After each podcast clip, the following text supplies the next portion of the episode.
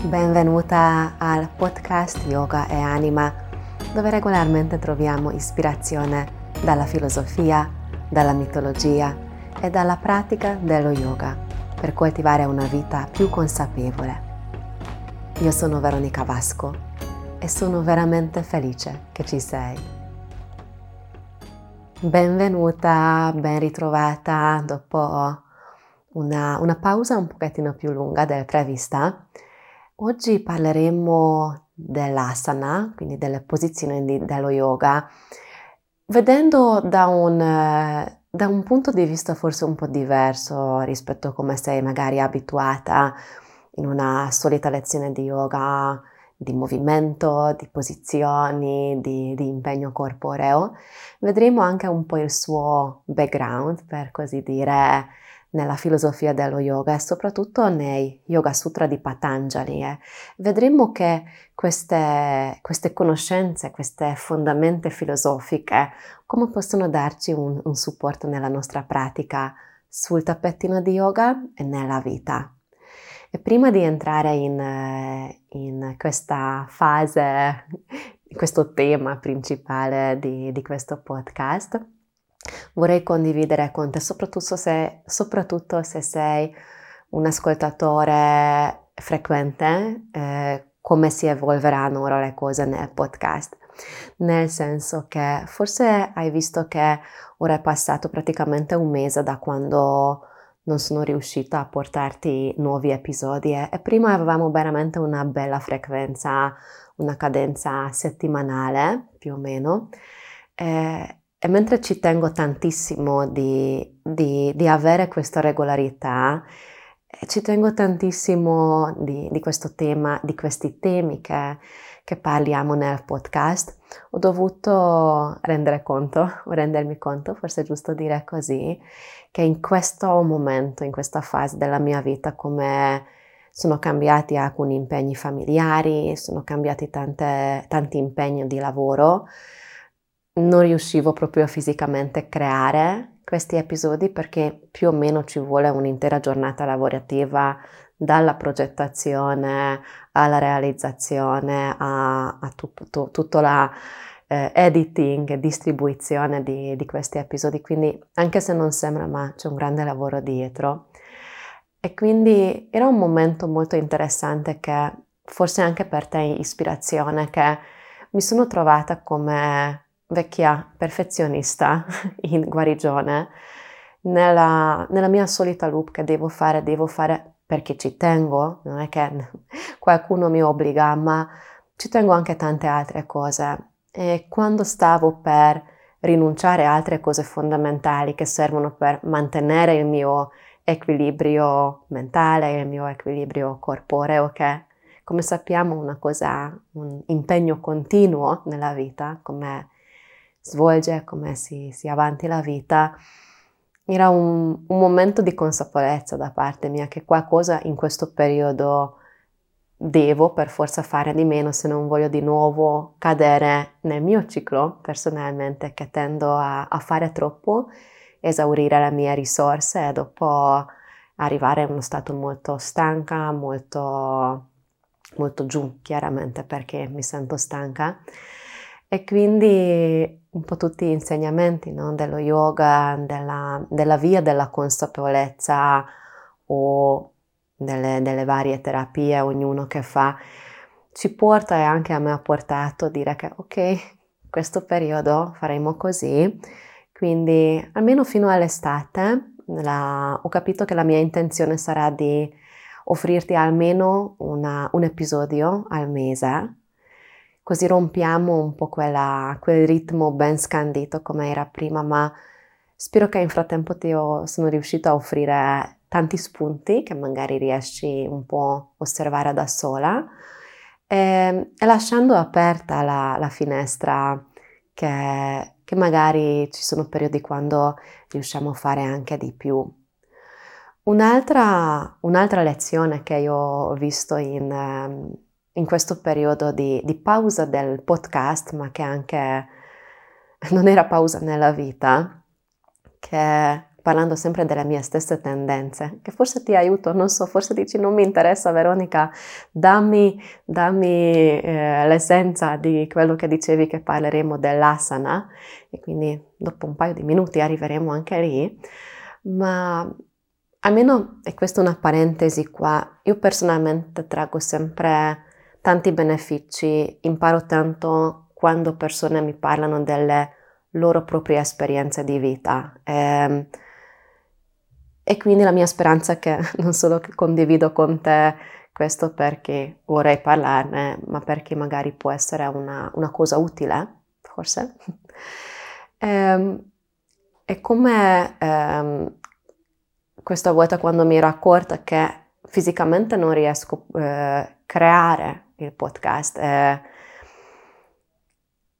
oppure che potrei farlo ma rinunciando veramente a quel resto di tempo che mi serve per tenermi in equilibrio, per nutrire il mio corpo, la mia anima e la, riposare la mia mente. Ehm, c'era un momento quando, quando, una mia parte ha detto ok, allora lasciamo stare, smettiamo tutto,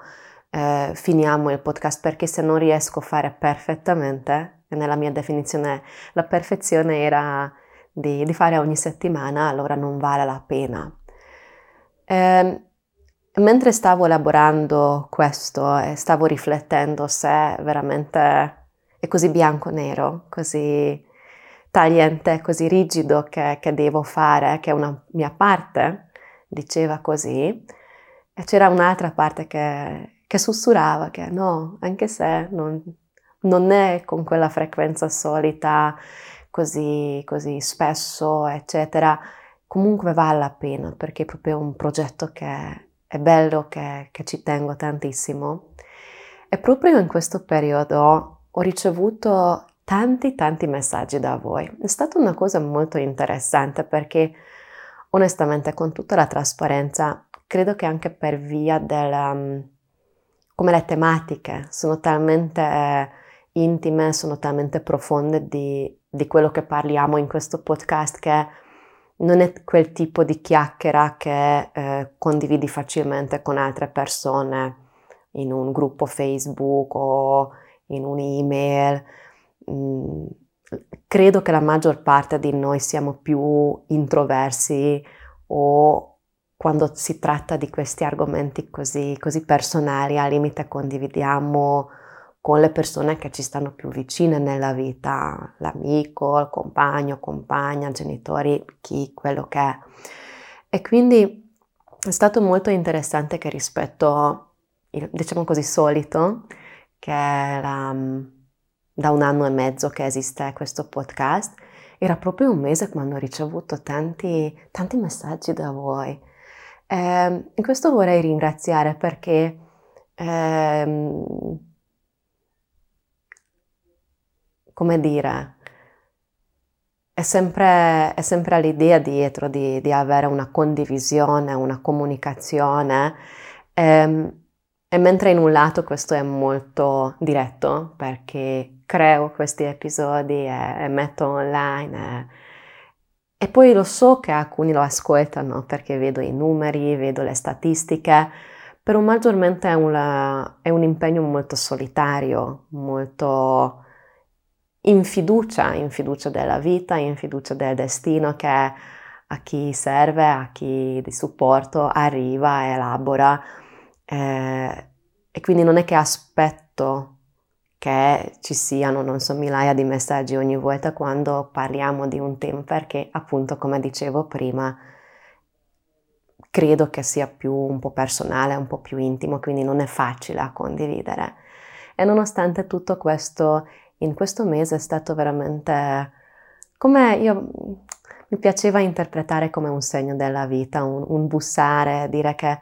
ok, come eh, non devi cadere nella, nella, nel solito sbaglio di esaurirti, di fare di troppo, così non devi cadere nel, eh, nel sbaglio, nello sbaglio di, di, di vedere le cose troppo in bianco e nero eh, e pensare che se non riesci a fare perfettamente allora non devi fare assolutamente il podcast. e che è arrivato questo, questa carezza della mia anima, della, del mio cuore da parte vostra, tutti quelli che avete scritto, che messaggi, che email, che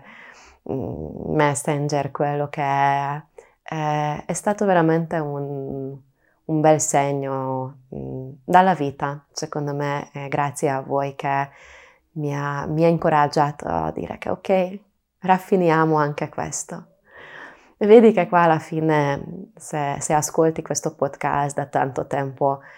i temi ritornano sempre, almeno io credo che uh, tutti, diciamo così, insegnanti, maestri, istruttori, come vuoi nominare,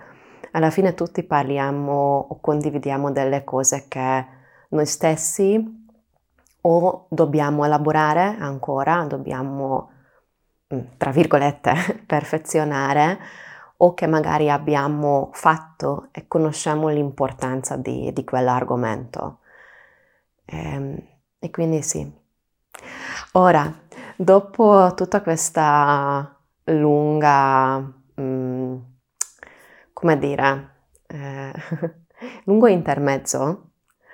torniamo al nostro tema. Per magari quelli che siete per la prima volta capitati in questo podcast e avete ascoltato fin qua le mie riflessioni personali, grazie per la pazienza, spero che è stato comunque di, di ispirazione, di supporto. Quindi, vediamo ora, parliamo dell'asana. Asana che forse probabilmente saprai in sanscrito significa posizione, postura. E quando vediamo i testi più antichi dello yoga, e uno di questi è veramente Yoga Sutra di Patanjali, se guardiamo il suo sistema, visto che è molto nominato e spesso incluso in, in tanti corsi di yoga, questi Yoga Sutra di Patanjali, se vediamo l'insieme di, di quella raccolta di, di aforismi, di, di frasi, importanti che riguardano la pratica dello yoga, scopriamo che l'asana, almeno in quel sistema, è veramente un, una briciola, se vogliamo mettere così, rispetto all'intero quadro. Quando Patanjali eh, elenca gli otto rami dello yoga, Ashtanga Yoga, e qua non è da mescolare con il moderno, con il stile moderno che si chiama Ashtanga Yoga, qua un po' più antico, eh, vuol dire otto rami dello yoga che, che un discepolo, un praticante deve seguire. I primi due rivolgono le regole della vita, come fare una vita giusta, equilibrata, onesta. Sono veramente un'etica, un'etica spesso anche di buon senso. Eh, è veramente la base, la fondamenta di tutto. E se vediamo poi anche le altre religioni, altri, altre tradizioni spirituali, uno può aspirare di, di, di, avere l'illuminazione e l'unione con il sé grande o arrivare nel paradiso a seconda della propria fede, ma se qua in questo, questo pianeta Terra, con le altre persone, nella società, ci comportiamo male, ovviamente non ha tanto senso. Quindi questi primi, i primi due eh, sutra rivolgono le regole della vita, come condurre una vita giusta, corretta, yogica in questo senso. Poi abbiamo nel terzo, eh, il terzo eh, ramo, scusa, non sutra, ma terzo ramo è l'asana. E qua la definizione dell'asana è veramente semplice, una posizione stabile e comoda. Stira Sukham Asanam. Basta, punto. e poi eh, c'è un secondo sutra che, che parla che questo, il perfezionamento, perfezionamento dell'asana è, è, quando diventa senza sforzo e quindi si immerge nel, nell'infinito, la mente ovviamente, non il corpo. E quindi l'asana qua serve come un veicolo, come un mezzo per eh, superare i, gli opposti, i, superare quei ostacoli che gli elementi della natura ci pongono e che fanno parte della vita. E quindi dopo tutto il resto eh, si rivolge alle tecniche più, più fini del, dello yoga per arrivare poi al samadhi, ai vari stadi di, di samadhi, quindi la realizzazione del sé, secondo questa filosofia, l'unione tra il sé piccolo e il sé grande eh, è quello stato di, di, soddisfazione e di gioia che, che deriva da questo e che abbiamo la possibilità di vivere nel qui e nell'ora in questo corpo, su questo pianeta. E quindi quando parliamo dell'asana, dopo può essere molto interessante vedere che come siamo arrivati, ognuno di noi, nella, nella pratica di yoga, perché pratichiamo yoga e, e cosa significa per noi nel 2023, vivendo nel mondo occidentale, quindi sia in tempo sia in, in luogo distanti di quello che era originalmente. Eh, parlando un po' della mia esperienza sia come, come praticante e sia come, come, insegnante ormai da 12 anni che vedo, incontro tante persone che, che praticano questa disciplina, che arrivano per, per, iniziarlo, la maggior parte di noi ha, ha una motivazione corporea, almeno molto spesso, che può essere mm, o mal di schiena, o voglio essere più flessibile, voglio essere più forte e a volte si arriva anche con qualche aspettativa per la salute mentale, perché sono stressata, perché convivo con l'ansia o non riesco a dormire e quindi ho sentito che lo yoga mi aiuta in questo. Quindi abbiamo un approccio molto mm, specifico per il benessere della della nostra vita e, e in questo l'asana nella maggior parte dei, delle lezioni, dei classi, dei stili che, che trovi nominato come yoga predomina, predomina il movimento, predomina la parte corporea e spesso quello che sarebbe veramente yoga, ovvero l'introspezione, respirazione, meditazione, chiamiamo già separatamente, ovvero corso di meditazione, mentre originalmente lo yoga sarebbe proprio meditazione, almeno secondo questo sistema di Patanjali. E l'asana è, è la posizione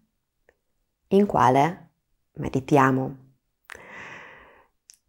E, e dici, ma Veronica, come puoi sapere questo? Allora, innanzitutto, la prima persona, almeno persona diciamo così, o gruppo di persone, che hanno commentato questi sutra veramente brevi, sono de- delle essenze, frasi talmente corte e, e, e condensate che già fin dall'inizio servivano dei commentari, servivano delle persone esperte nella materia che potevano spiegare cosa significa questa breve fa- frase. E Vyasa, che riteniamo come la prima persona che ha commentato questi, questi aforismi, ha elencato 13 posizioni. Wow, dici 13 posizioni, Veronica, che bello! Allora sicuramente ci sarà il cane che guarda giù, eh, il guerriero 2, questo e l'altro. Eh, e in realtà quelle 13 posizioni sono tutte posizioni sedute eh, di meditazione, per fare meditazione. E poi si è evoluto Hatha Yoga con i suoi classici 84 asana, 84 posizioni,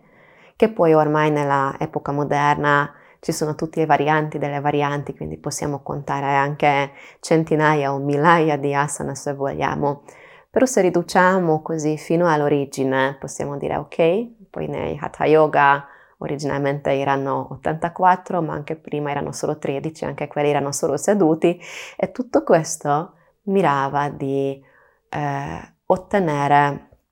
eh, un'esperienza di meditazione che, che ci permette di, di ritrovare l'unione con noi stessi, con la nostra anima, con l'anima grande, se vuoi mettere così, ovvero uno stato di eh, soddisfazione e di gioia. Possiamo dire così samadhi, almeno secondo alcuni insegnanti. E quindi, eh, tornando al nostro, nostro tema originale, com'è e perché praticare asana, come perché praticare le posizioni dello yoga, ovvero lo yoga, perché oggigiorno se diciamo praticare yoga, tutti pensiamo di praticare asana, vale la pena eh, ritornare a, questa, questo, a questo aforisma che è il sutra nel secondo libro 46, se vuoi ricercare, 2.46, scusami, dove lo yo, l'asana viene definito stabile e comodo. E, ehm, e come possiamo coltivare e ritrovare la stabilità e la comodità? Di nuovo potresti dirmi, ma Veronica, onestamente, in tutte le classi che finora ho fatto, quando non so devo fare Chaturanga Dandasana o quando devo fare la posizione del cane con la testa in giù o i verticali sulle mani o il guerriero 2 o eh, qualsiasi cosa, eh, non mi sento per niente comoda eh, e a volte neanche non mi sento stabile quando sto cercando l'equilibrio nella posizione dell'albero. E qua sono diversi aspetti che dal mio punto di vista vale, sotto, vale la pena sottolineare o di, o di osservare. Uno che come definiamo veramente stabilità e comodità? Perché la stabilità non significa rigidità. Pensiamo magari alla posizione dell'albero, una, una posizione di equilibrio. Se se penso che la stabilità è rigidità, io posso indurire tutto il mio corpo, posso bloccare il mio respiro e poi, eh, e poi cosa sarà il risultato? Sarà un risultato che dopo mi permette di avere un'esperienza di me stessa, della mia mente, della, della corrente di, di, energia, della forza vitale, il prana, che viaggia in me, o più una sofferenza che crea altra rigidità e crea altri equilibri. Quindi la stabilità non è uguale alla rigidità. E ehm, come la, la comodità di, di essere confortevoli non è uguale ad essere eh, sciolti, di, di, di, abbandonare il corpo, di, mollare. Come dire che mm, se, se pratichi per esempio meditazione, vedi che un po' inizi ad addormentarti perché la mente non è più focalizzata, non è più presente, il corpo allora inizia un po' ad ondolare e poi alla fine cade la testa ti svegli che oddio mi sono addormentata. Quindi non è un, un completo abbandono di essere confortevoli. Quindi questa è una parte che, che, dobbiamo considerare, di non entrare anche qua nella, di pensare negli estremità, in bianco e nero.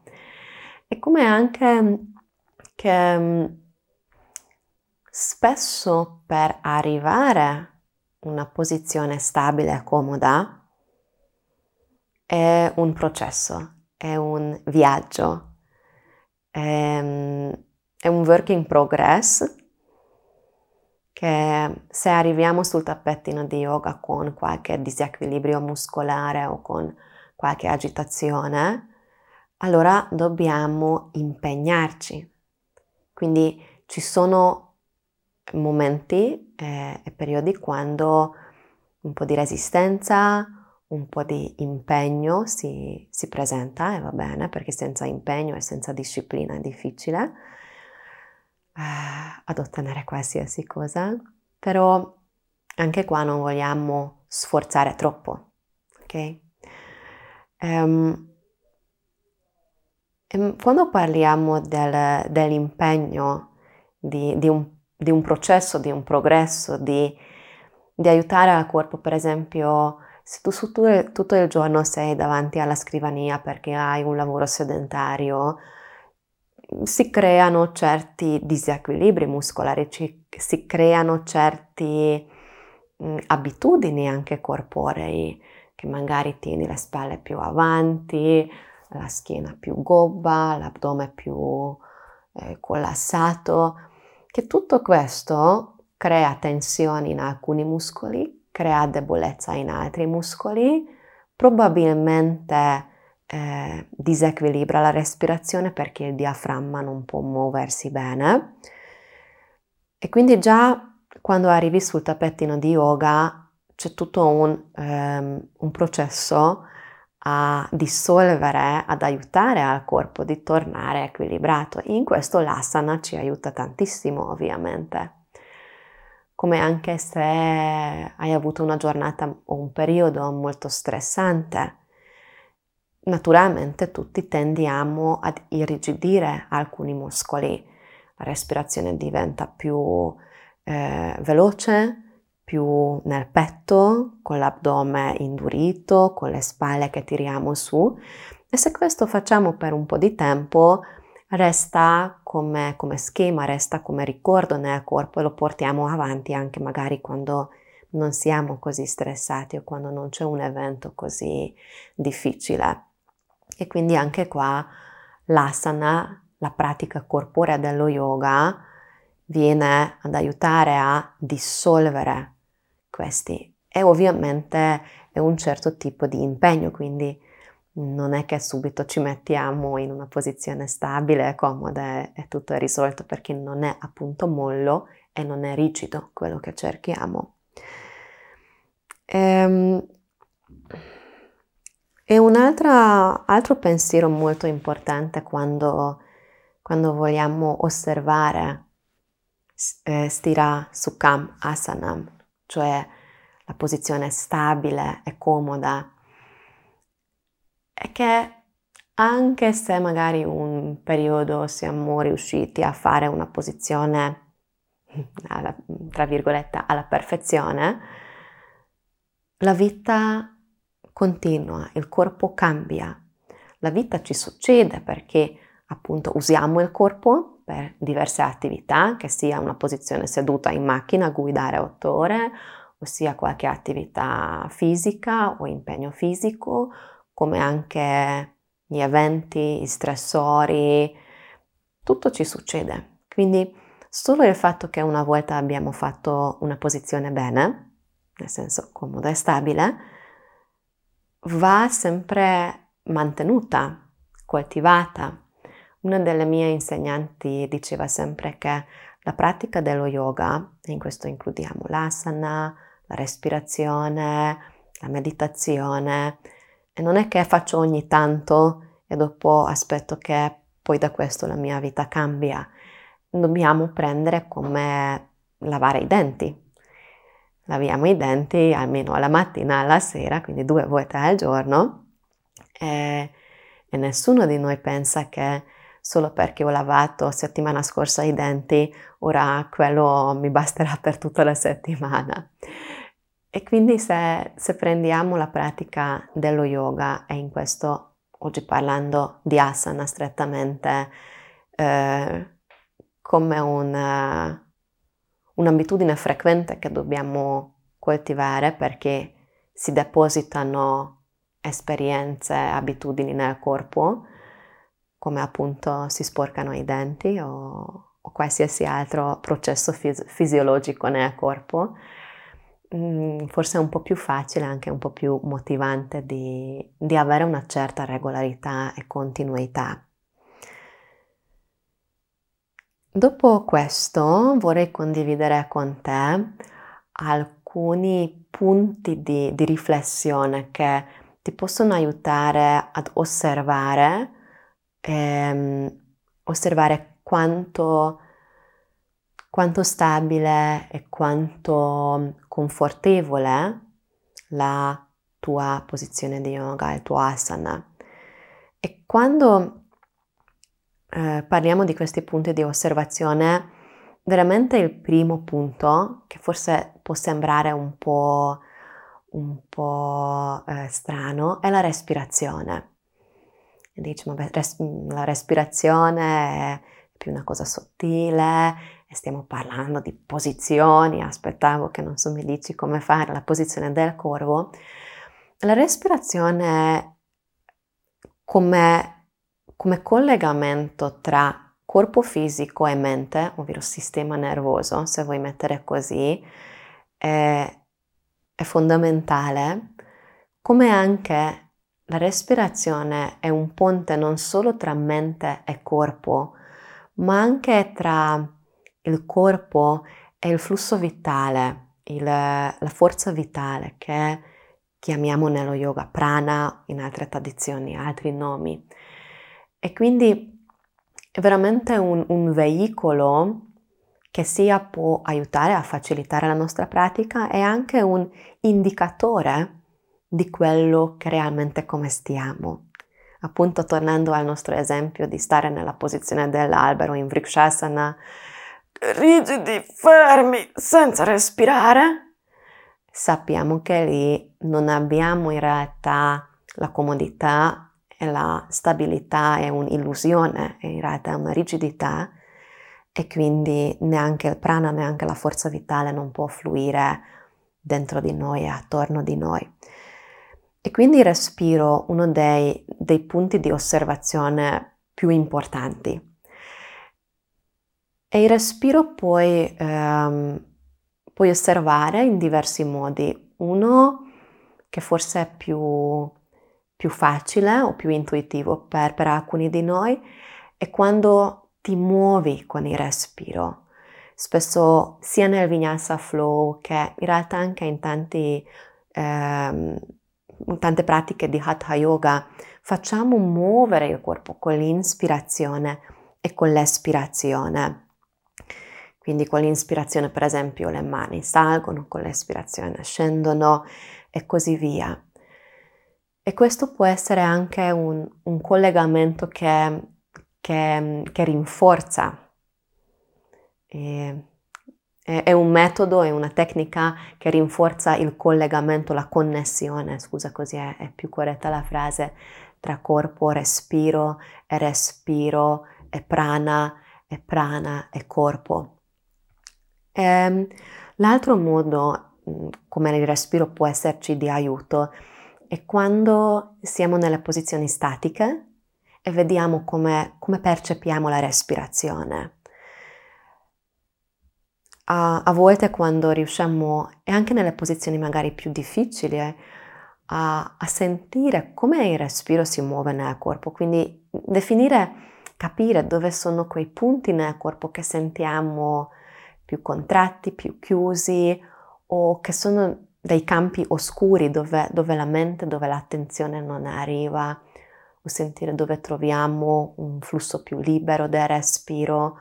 può essere, può essere di, di, di grandissima importanza e, e ha tantissimi benefici.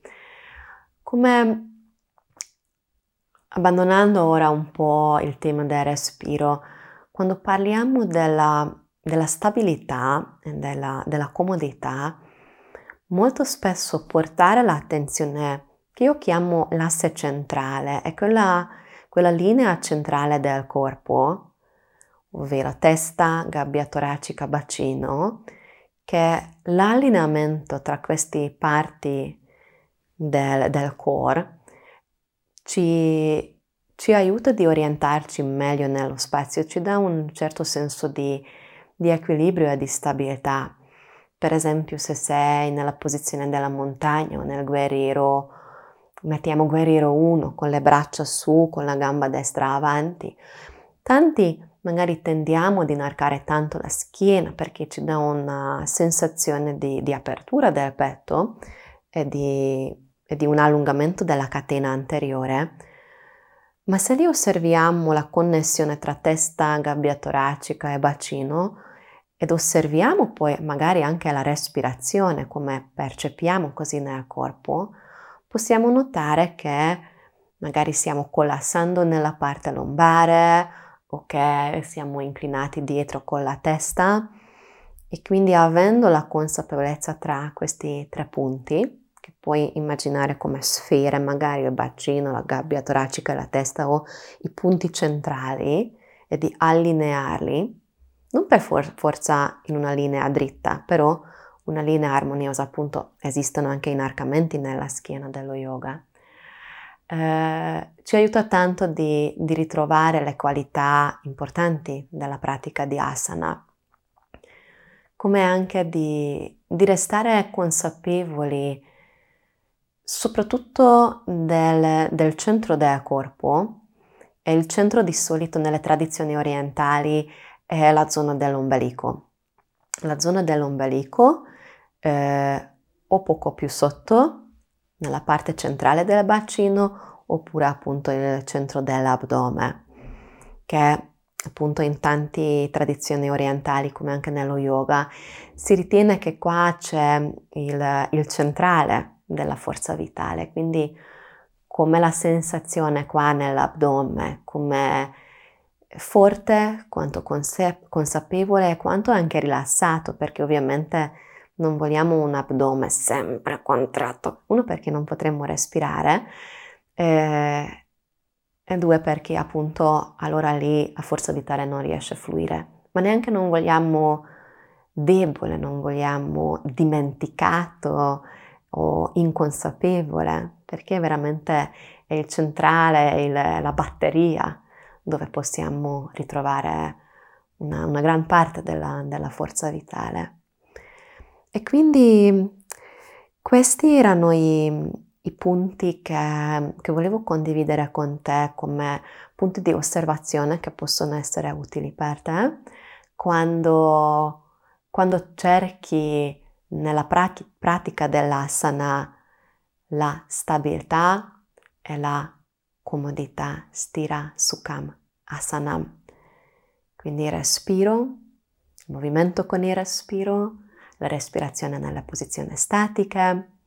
la consapevolezza dell'asse centrale la consapevolezza del centro, del baricentro del corpo. Questo era per oggi, credo ti ho trattenuto tanto, grazie se, se sei ancora con me in questa conversazione. Come ti ho premesso, almeno una volta al mese tornerò con nuovi episodi belli, ricchi, ricercati che spero che ti sono di, di supporto nella tua pratica di yoga e nella vita. Se riesco faccio volentieri anche nu- altri episodi oltre di quello che ho promesso, cercando di così mantenere una regolarità morbida, una regolarità che segue la, la pulsazione della vita, che segue il ritmo anche, come diciamo anche nell'asana, no? Nell'asana anche quando sembra che siamo fermi, in realtà siamo sempre in qualche modo in movimento, perché il cuore continua a battere, il respiro continua a muovere nel corpo e così anche tutte le cellule, tutti gli organi svolgono il loro,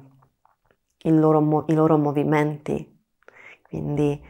la, quando parliamo della stabilità dell'asana versus rigidità, è che siamo consapevoli, come nella vita, che c'è sempre un cambiamento, c'è sempre una pulsazione, un ritmo dietro che noi cerchiamo a prendere e fluire con quello.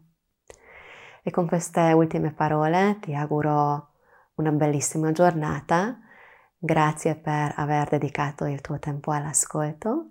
Sono sempre molto felice se mi scrivi in qualsiasi form